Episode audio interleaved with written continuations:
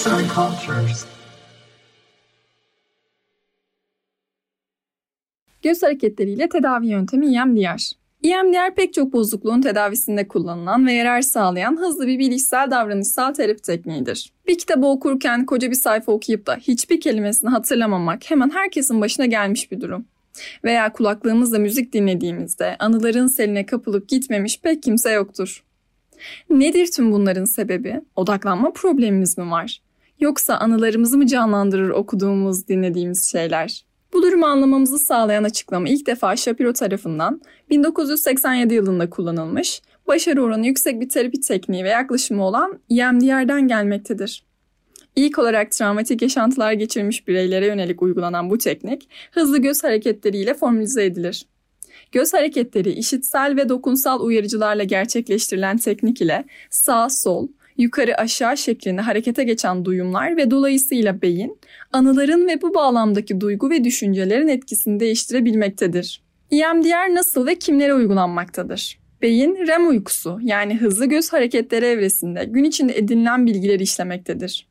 EMDR ile benzer durumun yaratılarak duygu ve düşüncelerin düzeltilmesi sağlanmakta. EMDR gözün sağa ve sola seri biçimde hareket ettirilmesiyle beynin iki yarım küresini peş peşe aktif ettirilmesi şeklinde gerçekleştirilir. Çalışılması gereken anıların tespit edilip zihinde görsel imgesinin yaratılması ve sürece dair planlamasının yapılmasıyla başlayan seanslar, uzman kişinin danışanın duyumlarını görsel, işitsel veya dokunsal olarak harekete geçirmesi ve bu esnada terapi ilişkisini kurması ile devam eder. Uzman kişi elini sistematik biçimde hareket ettirerek danışanın gözlerinin sağa ve sola kaymasını sağlamaya çalışır. Bunu kulaklık ile sağ ve sol kulağa sırayla ses göndererek de yapabilmekte. Böylece beynin iki yarım küresi sırasıyla aktif hale gelmekte. Travma sonrası stres bozukluğu başta olmak üzere OKB, fobi, yaz, kronik ağrı, sosyal kaygı gibi bozuklukların tedavisinde kullanılabilmekte bu tedavi yöntemi. Özellikle travma sonrası stres bozukluğunda yaşanan travma sonrası suçluluk, pişmanlık ve pek çok duygunun mantıksız ve şiddetli yanını azaltmayı amaçlamakta.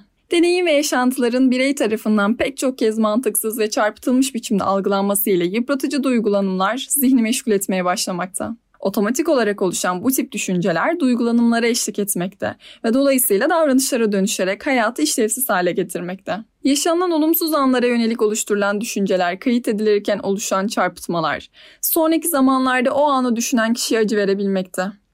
Ancak anılara ve o andaki duygu ve düşüncelere odaklanarak gerçekleştirilen bir EMDR seansı ile hızlı ve etkili değişimler gözlenebilmekte.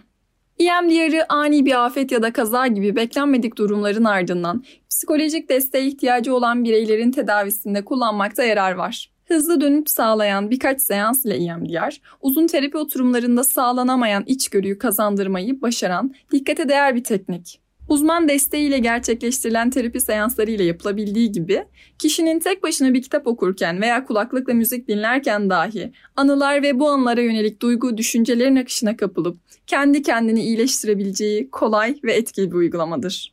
Yazan Ayşenur Güzel Seslendiren Esra Yılmaz